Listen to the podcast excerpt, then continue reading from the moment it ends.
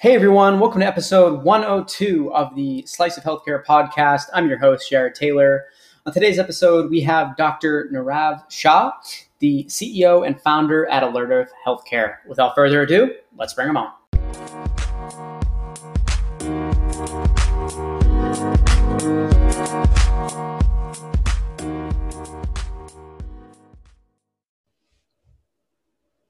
Thanks so much for joining me on the Slice of Healthcare podcast. How are you today?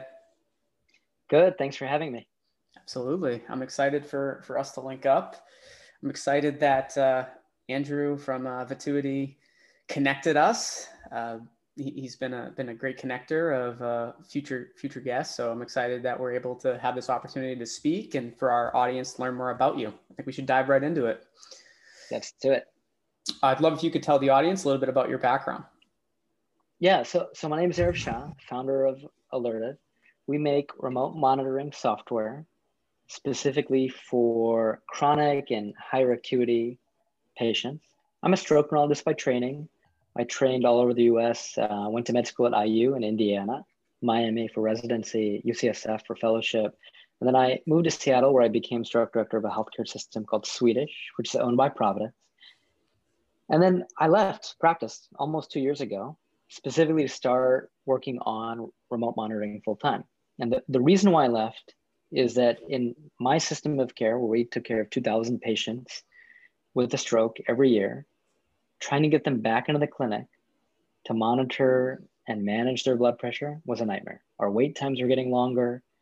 There was just no way to get these people back. We couldn't coordinate this care across cardiology or primary care or endocrinology. And so it seemed like a very solvable problem. And, and so I set out to start building remote monitoring for my patients, patients with Medicare, patients who had access to care, who were on meds, um, and a really different user base than, let's say, what Livongo serves, which is 51 year olds who are Home Depot or Delta employees. And so at the time, it seemed a little bit, you know, contrarian. People didn't think stroke patients would be able to use an app. Ultimately, we started working with stroke patients and cardiac patients and kidney patients, and you know, it turns out they will if they have the right provider connectivity and, and they're showing up to healthcare, they're pretty engaged. And, and so that's how we got off the races. By luck or timing, Medicare started reimbursing for remote patient monitoring in late 2018 and then set out new reimbursements in 2019 and then more in 2021.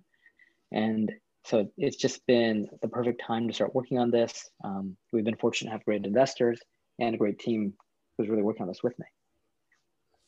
Very interesting. Yeah, we we were laughing in our kind of intro call the other day about uh, your CTO. I've, I've spoken with him in the past, and um, you know he he has a, a, background that comes from Imprivata, which obviously mm-hmm. uh, big company in the health tech space.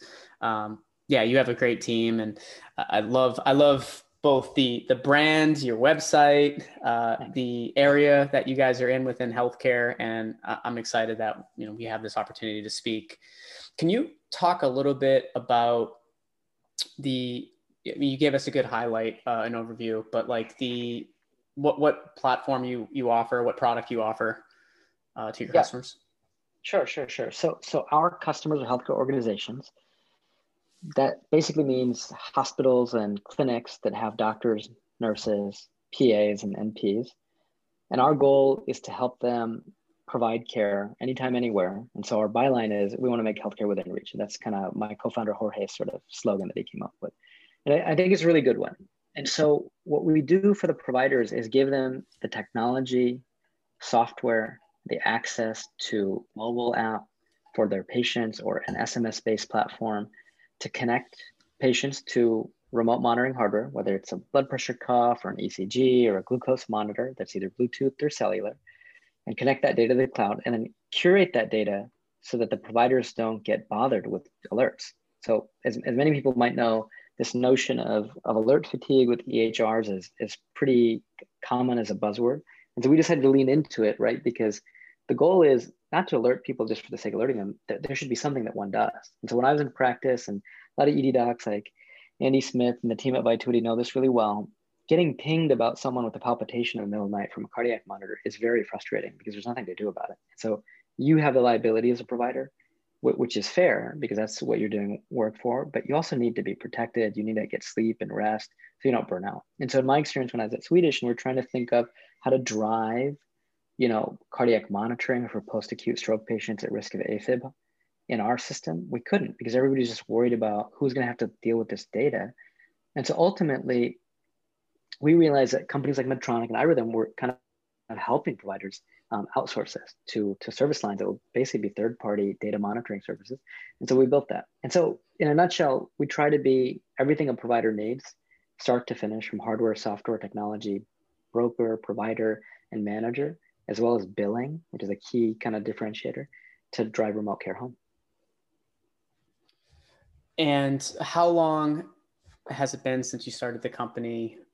Um, can you give can you share more details, I guess, regarding the like i guess what i'd like to know too is when did you know you wanted to start alertive yeah that's a good question uh, 2015 is when I, we first had the idea i was still in fellowship was on the heels of a really important clinical paper called sprint.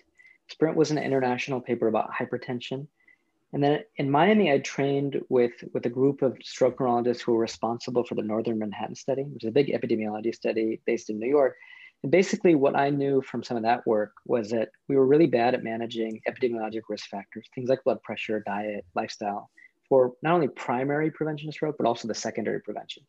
And so now, you know, I told my chair at the time then that I'd like to go to SF and learn about technology. Prior to all this in college, I worked on brain computer interfaces. So I really truly believe that the right technology can scale healthcare. And, and clearly there aren't enough providers, whether it's doctors, nurses, or you know, any of the other types of providers. And so sitting at UCSF thinking about wearables, I was working this AFib project that is essentially what Apple successfully did well before we did. Uh, it seemed to me that we're going to be really behind based on this new, really landmark study, Sprint, and like remote Bluetooth blood pressure was going to be the way to solve it. And so that's really where we had the idea um, because it seemed like such a solvable, low hanging fruit that just no one was interested in. And while I was at Swedish, I had the lens of insurance plans. I, I could call them and say, look, why would you just pay for this? And no one, no one was interested. And so I was trying to think of the payment model to, you know, reimburse for the solution that I really cared about. Um, and finally, when Medicare paid for it, it just became really straightforward. Because by that point, I'd already piloted, I'd done a, a few studies, one in a skilled nursing facility for readmission reduction with Jorge, and then another across a few hundred patients. And so those are the kind of proof points we needed as we kind of unwrap the onion, right? But layer by layer, de-risking each part of the concept. What are some of the things that I guess you're most excited about as we head into 2021? Crazy year last year, right? With the, the pandemic, uh, we're still not out of the woods, but in terms of your business, what are you most excited for as we kickstart this year? Yeah, yeah, no, that's a great question. So, so for me, what I think is going to be increasingly exciting is is sort of the privilege and opportunity we got last year. So we got to do contact tracing for a number of systems. We did all the contact tracing in quarter two and three for Dell Medical and Austin. We did COVID monitoring for independent living and nursing homes in Seattle area. And that, that early brand building that we did, uh, early, you know, initially at the time, so like, you know, could have seemed like a pivot, but we felt like we had to do something reasonable in space. We had an architecture that was designed to do contact tracing on day one.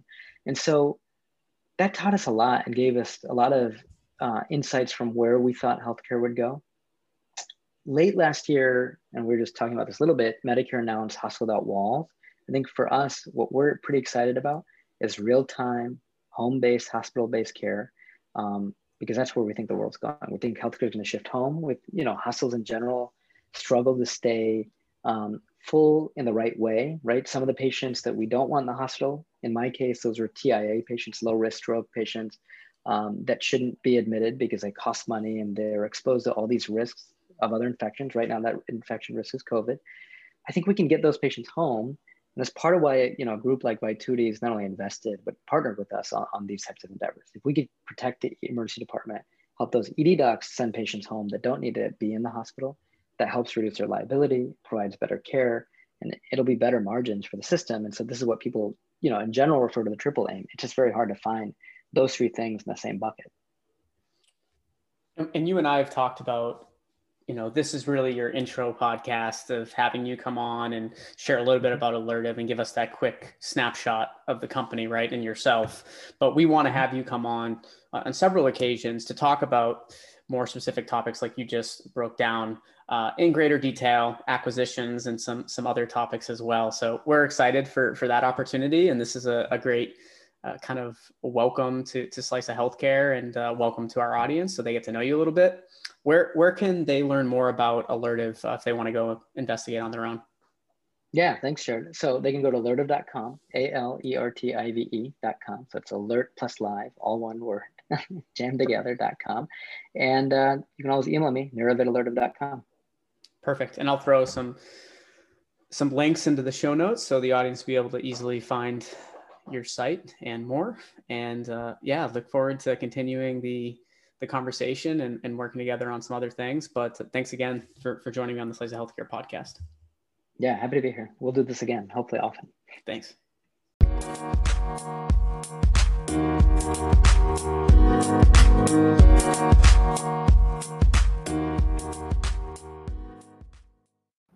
Hey everyone, I wanted to give a quick shout out to our sponsor, BlocHealth. BlocHealth is building the ecosystem of services and solutions to power the future of healthcare. Through their platform, healthcare professionals and organizations can enter, upload, and share core credentialing documents and information. Professionals and organizations then have the opportunity to use that information to order multiple services and solutions like credentialing, state license registration, certifications, payer enrollment, renewals, and more.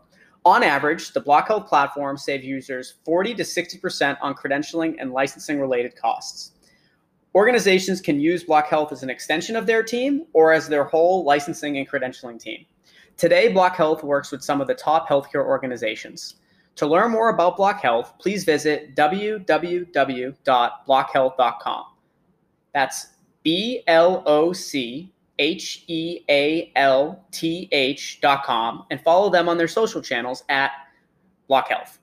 Thanks for listening.